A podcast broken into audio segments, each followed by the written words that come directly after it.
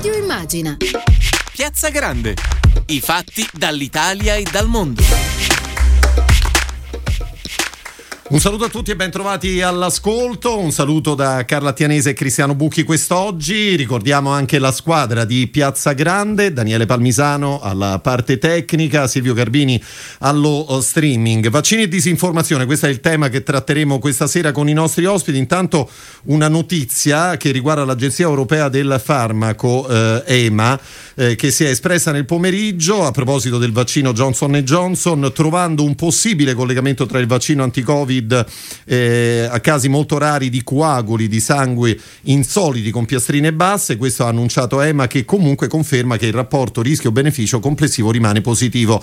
Il Comitato per la sicurezza dell'Agenzia ha concluso nella riunione di oggi che alle informazioni sul prodotto relative al vaccino anti-Covid-19 sviluppato da Janssen dovrebbe essere aggiunto un avvertimento su coaguli di sangue insoliti con piastrine basse. Eh, il Comitato per la sicurezza ha anche concluso che questi eventi dovrebbero potrebbero essere elencati come effetti collaterali molto rari del vaccino. Eh sì, Cristiano, il tema di cui parliamo questa sera dunque è ogni giorno che passa di sempre di più stretta attualità, eh, lo sappiamo, l'avvio ostentato nel nostro paese della campagna vaccinale, le notizie di eventi avversi come quelli di cui parlavi, gli stop and go di alcuni paesi, delle stesse autorità sanitarie su alcuni vaccini e proprio mh, pochi giorni fa un sondaggio di Ipsos ha, ehm, che, mh, pubblicato sul Corriere della Sera ha certificato, ha in qualche qualche modo misurato l'inquietudine che queste notizie hanno determinato in tutti eh, noi. E quindi eh, aumenta il numero delle persone che in qualche modo sono diffidenti verso i vaccini. E nonostante l'aumento delle persone vaccinate ehm, aumenta la quota di coloro che dichiarano in maniera esplicita di rifiutare il vaccino, siamo pensate tra l'8 e il 12% degli intervistati, così come non cambia il numero di coloro che non sono sicuri o che preferirebbero poter scegliere quale vaccino farsi inoculare. E allora noi stasera tenteremo di ragionare insieme a questi temi importanti, temi decisivi per, per molti di noi. Eh, iniziamo salutando e ringraziando Gianni Riotta, editorialista della stampa, fra le altre cose. Buonasera e bentornata a Radio Immagina. Ciao, ciao Cristiano, ciao Carla. Scusate che io sono pressato da, dagli eventi che sono in corso qui negli Stati Uniti, ma sono qua con voi. Ecco. Allora, dacci subito un'informazione su come sta andando questa campagna vaccinale, così lampo. Benissimo, nel senso che sono stati vaccinati decine di milioni di persone, che sono 130, e, e nel frattempo adesso la campagna è aperta a tutti, cioè non ci sono più giovani, anziani, malati, ma chiunque vuole si mette in lista e viene vaccinato. Da questo punto di vista è stato un trionfo per il presidente Biden. Ecco Riotta, invece in Italia abbiamo visto che eh, addirittura aumenta purtroppo il numero di persone che eh, sono diffidenti verso i vaccini e stasera parliamo proprio della correlazione che esiste tra questo dato e la, eh, la informazione. Quindi subito per te una domanda secca, secondo te questa diffidenza è cresciuta in Italia anche a causa di una informazione non corretta, troppo strillata? O, mh, mm, proprio oggi il professor eh, Pregliasco l'ha Carla. definita cacofonica. Eh, Carla, in, andando con ordine anche negli Stati Uniti, malgrado il successo della campagna vaccinale, rimangono grandi, ampie sacche di popolazione che soprattutto tra i militanti eh, dell'ex presidente Trump e i repubblicani che non si vuole vaccinare, quindi queste sacche della popolazione rimangono. Anche qui c'è stata, negli Stati Uniti c'è stata una grande campagna di disinformazione sul Covid che anche in televisione, per esempio penso il canale conservatore Fox, è stata formidabile.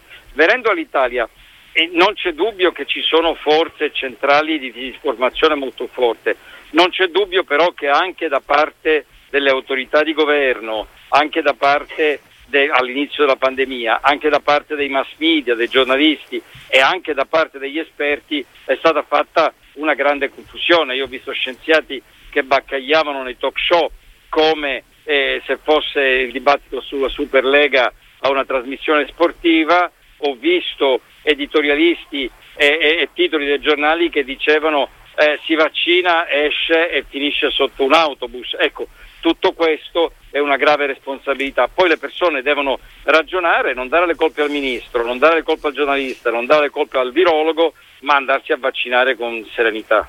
Allora, io saluto e ringrazio anche perché ci ha raggiunto in collegamento, ti stavo ascoltando Riotta Sandra Zampa che nella segreteria del Partito Nazionale è la responsabile salute. La Bent- saluto. Bentornata a Radio Immagina. Grazie e molti saluti a Gianni. Benvenuta. Ecco, io tornerei a, a Riotta. Uh, un'ultima do, um, domanda prima di, prima di salutarti. Eh, come tu stesso hai detto, quest'anno di Covid è stato caratterizzato insomma, da quella che abbiamo chiamato una, una vera e propria infodemia, un eccesso di informazioni, spesso contraddittorie, non accurate e all'interno di questa situazione hanno ovviamente pasciuto comp- sia complottisti che rimestatori di bufale. Ecco, secondo te, in casi eccezionali come quello che stiamo vivendo, ci si può spingere fino ad auspicare una comunicazione in qualche modo unica, di solo stampo istituzionale?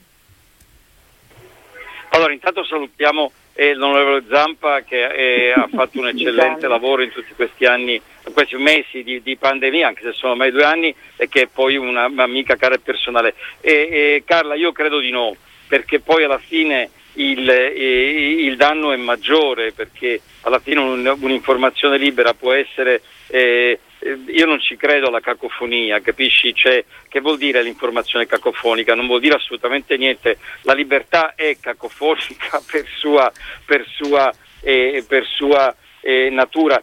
Se vogliamo dirla tutta, gli esperti hanno messo, non tutti ovviamente, ma molti cosiddetti esperti hanno messo una spocchia una puzza al naso e un'incapacità di eh, comunicare che è stata dannosissima. Faccio un esempio per tutti, parlando da noi ad Atalabin Luis, la Vittoria Colizza che è la più grande eh, eh, consigliera del Presidente Macron sulla pandemia, diceva il problema è che noi scienziati eravamo stati labo- abituati a stare in laboratorio, appena siamo usciti dal laboratorio abbiamo parlato alla gente in generale e non abbiamo saputo che dire. Quindi io non credo che dobbiamo avere un pensiero unico, credo che dobbiamo imparare a parlare in modo civile. Ecco. Sì, grazie, grazie Riotta, grazie di essere stato grazie con noi, ti voi, salutiamo, sappiamo che sei molto impegnato, a, a presto.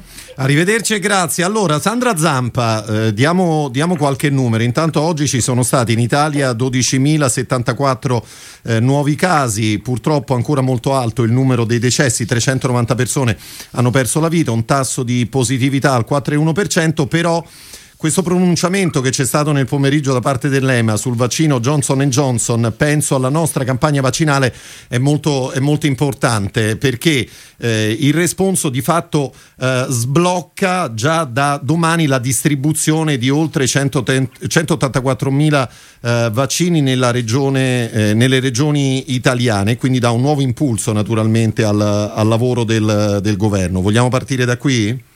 Assolutamente sì, eh, dà un nuovo impulso e voglio ricordare che questo vaccino è in una sola dose, quindi è un vaccino che dimezza diciamo, il, poi il tempo, no? perché non c'è poi la seconda dose da fare, quindi non c'è richiamo. Verrà però certamente indicato prioritariamente per fasce d'età, presumibilmente l'AIFA andrà, anzi credo proprio stia uscendo uh, loro, la loro decisione nella stessa direzione in cui si è, Astra, si è andati per AstraZeneca.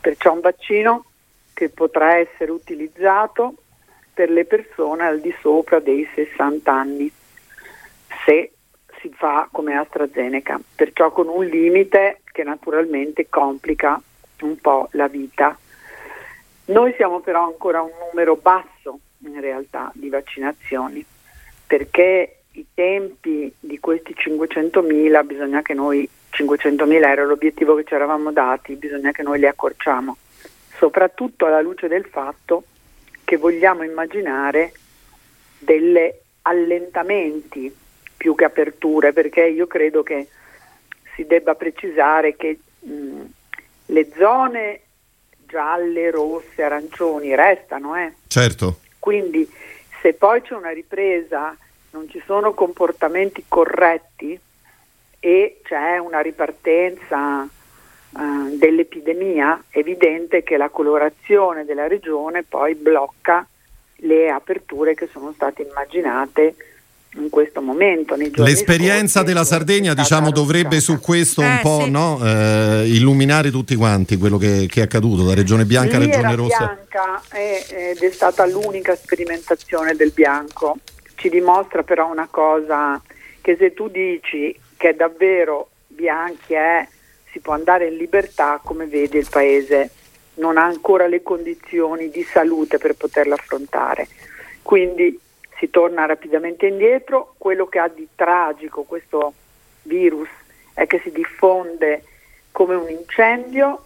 A suo tempo, tanti mesi fa, dissi portato dal ver- fiamme portate dal vento, adesso con la variante inglese è molto peggio di così, perché la variante inglese, ormai lo sanno tutti, eh, rende enormemente più diffusivo e veloce il contagio del virale e tra l'altro è un virus, in questo caso è una condizione che prevede anche che la distanza tra le persone debba essere maggiore perché si contagia da più lontani. Ecco Zampa, a proposito di riaperture, secondo lei e anche a proposito di informazione insomma, legate, ehm, legata alla, alla, questione della pandemia, eh, non sarebbe stato forse meglio indicare un cronoprogramma tappe che eh, ad esempio indicasse, indi, indicasse, gradualmente riaperture in ragione del raggiungimento di alcuni obiettivi, ad esempio sotto una certa soglia di contagi o sopra una certa soglia di vaccini? Lei cosa ne pensa? Ma penso che nel momento in cui il Presidente Draghi ha dichiarato che ci si assumeva una responsabilità, naturalmente in questo modo ha davvero manifestato con chiarezza in che cosa consiste la parte che spetta alla politica. Devo dire che c'è un aspetto positivo e c'è un aspetto, non dico negativo, ma insomma, intanto eh, positivo perché una volta tanto abbiamo sentito dire che qualcuno esplicitamente si assume una responsabilità in un paese dove si tende a schivare le responsabilità per molte ragioni che potremmo a lungo analizzare, ma non è questa la sede nel momento. La seconda è che naturalmente quando parlano scienziati importanti come Galli, Mantovani, Crisanti, ma non voglio fare l'elenco di quelli importanti come se gli altri non fossero importanti, eh. anzi su questo, dato che volete affrontare il tema dell'informazione, vi inviterei a fare una riflessione. Nella, quando vedete che la scienza comincia a schierarsi politicamente, qualcosa non va e la politica in questo caso e la scienza fanno un danno a se stesse molto forte, perché poi le persone si rendono conto di questo non si fidano più. Quindi questo è dire, un elemento che consegno alla riflessione futura. Dicevo, quando però la scienza parla e parla con preoccupazione bisogna ascoltarla molto molto attentamente. Allora, questo rischio calcolato di cui ha parlato il Presidente Draghi funziona se un indicatore sale molto e l'altro scende. L'indicatore che deve salire evidentemente è quello del numero dei vaccini. L'indicatore che deve scendere però è il numero dei contagiati e quindi l'RT deve davvero scendere molto di più di com'è in questo momento. Perciò eh, credo che il cronoprogramma, in parte il cronoprogramma è stato dato, nel senso che è stato indicato quando verranno riaperte le palestre, le piscine. Naturalmente, lo ripeto, non bisogna dimenticarsi che tutto questo avviene nel momento in cui la regione ha il colore giusto per poterselo permettere. Certo. Sì, questo è un giusto chiarimento Zampa. Salutiamo nel frattempo, eh, ci ha raggiunto al telefono Diego Ciulli, responsabile public policy di Google Italia. Buonasera, benvenuto a Radio Immagina. Buonasera. Ecco, Ciuli, tornando al tema della trasmissione, cioè vaccini, eh, Covid e disinformazione, chiaramente se certe notizie arrivano, diventano virali fino al punto di influenzare le opinioni pubbliche è perché girano in rete e su internet. Solo per dare un dato a chi ci ascolta, negli ultimi sei mesi YouTube ha rimosso 30.000 video di fake news soltanto sui vaccini. Ciulli? Ciulli. Sì. Sì, uh, um, quindi quali sono le contromisure più importanti che avete adottato come Google, Ciulli? Ma um, guardi, eh, il numero che ricordava è un numero particolarmente significativo. Abbiamo preso una decisione radicale, oserei dire, che eh, non è permesso sulle piattaforme, in particolare su YouTube, eh, fare affermazioni, a meno che non siano ovviamente affermazioni contestualizzate e nell'ambito di un contraddittorio, ma no, non è possibile diffondere disinformazione rispetto per esempio all'efficacia dei vaccini, alla loro utilità per contrastare il Covid, oppure oppure peggio affermazioni secondo cui il Covid non esiste o lo si cura attraverso terapie alternative. E, e come giustamente ricordava, in questi casi i video relativi a questo tipo di informazioni vengono rimosse. 30.000 sono state rimozioni relativamente solamente ai vaccini, quelle per tutta la disinformazione relativa al Covid sono state nell'ordine delle 850.000. Io credo che sia più che un indicatore di circolazione di queste informazioni online, sia un indicatore di non circolazione delle, dell'informazione online, nel senso che all'inizio della pandemia la, la, Commissione europea, il Parlamento e il Consiglio europeo hanno fatto un appello al, a tutti gli attori della comunicazione a contrastare la, l'ondata di disinformazione che si prevedeva sulle pandemie, noi l'abbiamo presa sul serio e quindi oggi possiamo dire con ragion, ragionevolezza che sulle piattaforme Google e YouTube c'è molta meno disinformazione sul Covid rispetto a altri luoghi Scusi, Sulli, un, una curiosità personale, ma eh, cancellare una fake news eh, in termini di tempo, che cosa significa? Cioè dal momento in cui la, la, la, diciamo, il, l'informazione viene pubblicata a quando poi viene cancellata, quanto tempo, quante ore passano, quanti giorni passano? No, sì, allora in realtà l'indicatore più rilevante da questo punto di vista è quante persone la vedono sì. e il dato è estremamente basso, nel senso che noi, ora non vorrei dare un numero sbagliato, ma stiamo nell'ordine dell'80-90% di, di contenuti rimossi da YouTube che sono rimossi prima di raggiungere 10 visualizzazioni. Ah, ok, quindi vabbè, un, un, quindi un tempo molto, molto, molto limitato cioè, è molto limitato, ovviamente eh, dipende molto dal tipo di disinformazione, noi contiamo su un meccanismo sia di rilevazione automatica ma soprattutto anche di segnalazione da parte de- degli utenti di-, di questi contenuti e quindi in alcuni casi è più rapido in alcuni ovviamente meno. Ciulli, però oltre al tema della rimozione eh, dell'informazione tossica delle bufale c'è anche il tema di fornire un'informazione di qualità alle persone quindi un'informazione giusta. Secondo la vostra esperienza, ricordiamo Google è il motore di ricerca più usato al mondo, come si, quindi uno strumento attraverso cui le persone si informano, come lei stesso ci potrà ehm, confermare, come si raggiunge un simile obiettivo? Grazie, e anche questo mi sembra in realtà il punto nodale più delle rimozioni e della cancellazione da internet di, di alcune informazioni. Io credo che alla fine bisogna decidere qual è la fonte autorevole, poi si può dibattere anche su questo, è un dibattito filosoficamente e intellettualmente interessante, però in un momento di pandemia, in un momento di emergenza, abbiamo deciso che la fonte autorevole è quella medico-scientifica delle autorità sanitarie. Certo. E eh, come dire, probabilmente avremmo fatto anche un po' di traffico in più a avere in prima pagina titoli altisonanti. Invece la scelta anche questa dall'inizio della pandemia, peraltro con una sperimentazione in Italia, perché purtroppo il nostro paese è stato il primo colpito così pesantemente in Occidente, abbiamo modificato il modo in cui funziona il motore di ricerca e con una partnership col Ministero della Salute per tutto il periodo del Covid i primi risultati sul motore di ricerca per qualsiasi domanda relativa al Covid erano la fonte istituzionale e il Ministero della Salute. E l'altra cosa che abbiamo fatto parimenti importante è offrire alle istituzioni italiane spazi pubblicitari gratuiti. Eh, sembra strano, però in realtà un sacco di disinformazione su questi temi aveva Uh, era molto legata alla cronaca del momento, aveva a che fare sì con i vaccini o, o le cure, ma aveva a che fare anche sulla possibilità di andare a giro in bicicletta all'aperto in zona rossa o su quali erano le previsioni sulle, sulle palestre del singolo di. E allora donando l'equivalente di milioni di euro in spazi pubblicitari gratuiti alla Presidenza del Consiglio e al Ministero della Salute, eravamo in grado di dare a, a queste istituzioni la possibilità di mettere gli spazi pubblicitari direttamente per le domande degli utenti, cioè quando un utente cercava DPCM non riceveva la definizione Wikipedia di un DPCM, che è quello che riceverebbe in tempi normali, ma esattamente l'annuncio pubblicitario del, della Presidenza del Consiglio con le ultime normative. Certo. Sandra Zampa, ha sentito insomma numeri interessanti eh, no? su, guarda, cui, su cui riflettere. Sì. L'ho molto amato, ha fatto un lavoro veramente notevole e spesso mi sono state molto utili.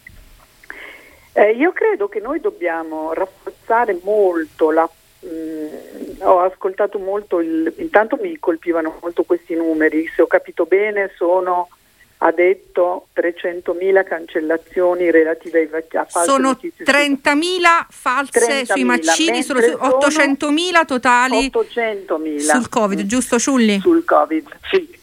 Ovviamente a livello globale, perché certo, per noi non certo. ha grande Certo, senso parlare di partizione geografica. Questo è un lavoro straordinariamente importante per noi, fermo restando che ne passano comunque un numero incredibilmente alto, no? soprattutto da Facebook, eh, che scrive, si scrive reciprocamente, si ritwitta, insomma è, è complesso tenere d'occhio questa ma- macchina. Ma al di là di questo il mio apprezzamento per Public Policy è per tutto il lavoro straordinario che fa di monitoraggio di numeri, dati, fornisce davvero informazioni utili. Ecco, al di là di questo, io credo che quello che avete fatto sentire eh, chiede una cosa alle istituzioni ehm, ed è di rafforzare enormemente quella che avete chiamato qual è la fonte, cioè cercare di rafforzare quella che va certamente considerata comunque una fonte autorevole, perché un'istituzione, una pubblica amministrazione deve fornire, magari indicando a sua volta la fonte, eh, perché è ovvio che devi cercare di sottrarti all'accusa di propaganda eventualmente, ma a quel punto avvalendosi, e credo che in questo anche l'ufficio comunicazione del Ministero che ha lavorato soprattutto durante l'emergenza, eh, abbiano fatto un lavoro importante anche con accordi, con, eh, credo con gli stessi, eh, con Google, con alcuni motori di ricerca, con altri motori di ricerca oltre a Google, un lavoro importante per fare in modo che arrivassero alle persone eh, il più possibile informazioni corrette, ma rafforzare la comunicazione istituzionale eh, va fatto molto ma molto di più di quanto adesso non avvenga. In passato mh, la legge 150 che fu approvata nel 2000 poneva con forza il tema di individuare un filone che potremmo mh, chiamare informazione di pubblica utilità. L'informazione di pubblica utilità sono tutte quelle risposte a quella marea di domande sotto cui ci siamo tutti trovati travolti. Immagino public policy, ma immaginate cos'è stato al Ministero, cioè dagli amici che ti scrivono su WhatsApp a quelli che mandavano mail chiedendo di tutto sugli dubbi, le incertezze, le informazioni parzialmente vere, in parte corrette, in parte sbagliate, su dove, come, quando, dove trovo questo, come faccio a fare l'altro, l'autocertificazione. Voglio solo ricordarvi lo straordinario fiorire di vignette e gag incredibili che, c'è stato, eh, che è stato fatto, prodotto sulle autocertificazioni, insomma, no? eh, da quella che aveva un catalogo di autocertificazione alle spalle fino a una delle più divertenti che mi ricordo, che era a sua volta scimmiottava un famoso comico e diceva l'autocertificazione eh, giusta è quella che hai dentro di te, ma è quella sbagliata. Quindi per dire come era difficile per le persone. Quindi davvero occorre rafforzare molto, ma molto la informazione di pubblica utilità e fare in modo che i siti siano semplificati, che siano sempre molto aggiornati, che ci siano anche presenze, secondo me, più importanti anche in, almeno nella eh, presso i canali della RAI del servizio pubblico. Certo. In, in primi mesi a me pare che anche RAI abbia svolto un lavoro molto importante.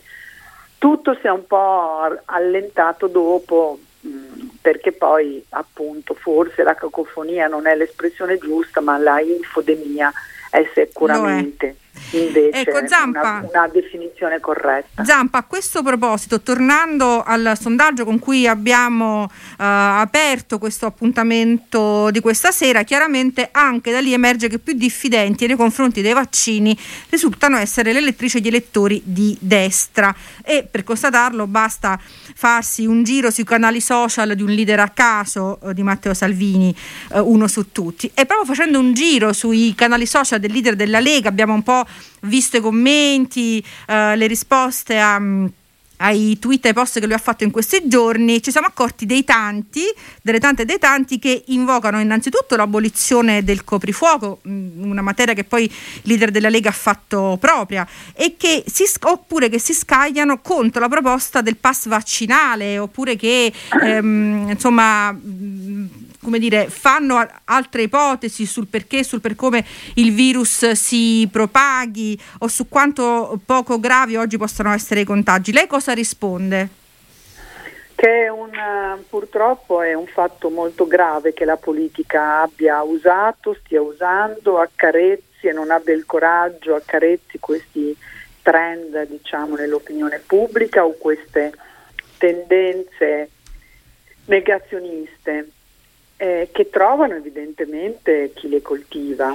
Coltivare allora dal solo insinuare che sicuramente si tratta di un virus fatto in laboratorio fino a fare le manifestazioni no mask, all'urlare che tutto doveva stare aperto ed erano tutte sciocchezze, io credo che sarebbe bello se potessimo costruire una cronologia in cui mettiamo di fianco le facce proprio di, dei protagonisti politici eh, di questi episodi che hanno accompagnato fin dall'inizio eh, la, la pandemia. È vero che i primi tempi sono stati tempi confusi perché voglio ricordare che nessuno sapeva niente, non si capiva neanche la scienza sapeva orientarsi e che quindi persino chi doveva prendere decisioni politiche si è trovato a farlo da solo, questo lo voglio ripetere milioni di volte, da soli, nella solitudine più assoluta perché non c'erano nemmeno le indicazioni dell'OMS, sono arrivate quando ormai in Italia le cose erano già molto avanti e l'Italia ha certamente pagato il prezzo di essere stata la prima a misurarsi con una tragedia come quella che ancora purtroppo segna e le nostre vite e le condizione fortemente. Detto questo, appunto, il negazionismo non va, la politica non può cercare di lucrare su, eh, su, queste, eh, su queste tendenze. E dicevo dall'aver insinuato che era stato fatto in un laboratorio in Cina, che tra l'altro vorrei dire eh, non si capisce che nesso ha col fatto che poi allora di conseguenza non ti vaccini, perché comunque il virus sempre sempre pericolosissimo resta. Quindi certo.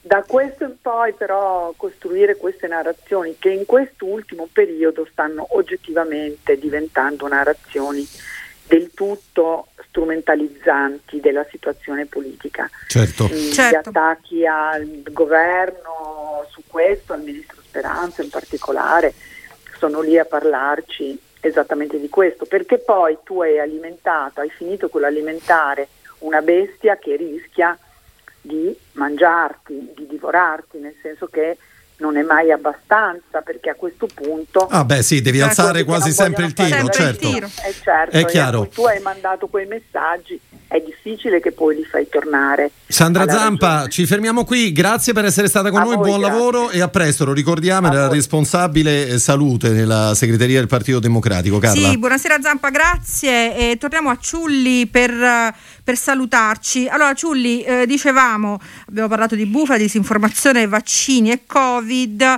e su mh, mm, quali sono state le azioni eh, messe in campo per, uh, per insomma, ripulire un po' l'informazione, per fare in modo che l'informazione passa, che, che, passa, che passa fosse quella di qualità.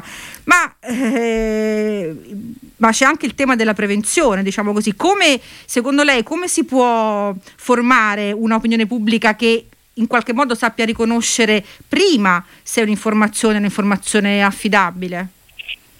Ma guardate, qui ci sono due grandi correnti di pensiero.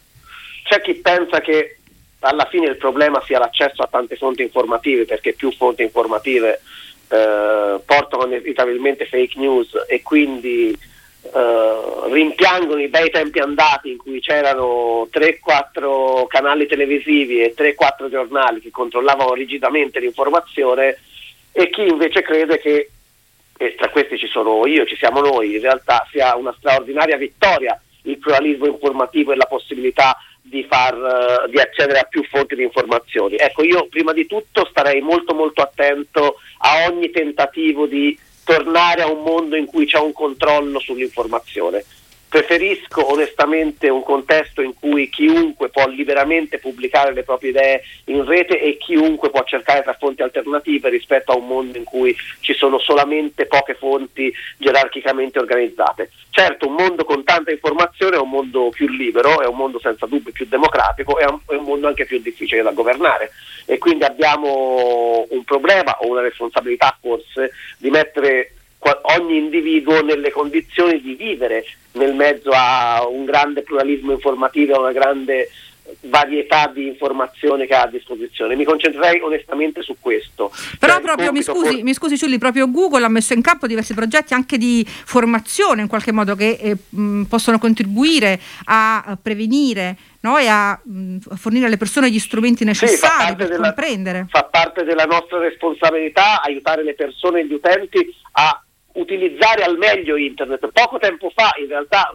era già iniziata la pandemia, ma non così fortemente, abbiamo persino lanciato un, de- un decalogo la, contro la disinformazione online. Perché guardate, noi facciamo tanti dibattiti e c'è tantissima attenzione sulle fake news che girò su internet, ma internet, in particolare gli strumenti di Google, il motore di ricerca, sono strumenti soprattutto per scoprirle le bufale. Insomma, se prima c'era solamente un canale televisivo che diceva una fake news che dovevi fidare, non c'era grande alternativa. Oggi ciascuno di noi letteralmente in un clic può sbugiardare quello che viene dichiarato da un grande giornalista o rendersi conto che tre virologi hanno tre opinioni differenti. È un grande passaggio di libertà, mettere le persone nelle condizioni di vivere criticamente l'informazione e quindi utilizzare internet e le piattaforme non per uh, bersi alla stessa fonte, ma per cercare fonti alternative, è un po' una delle nostre missioni. La missione di Google è permettere l'accesso libero a informazioni di qualità e rimaniamo fedeli a questo principio.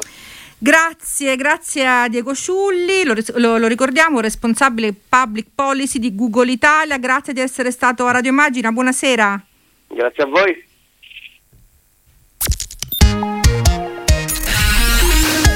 Radio Immagina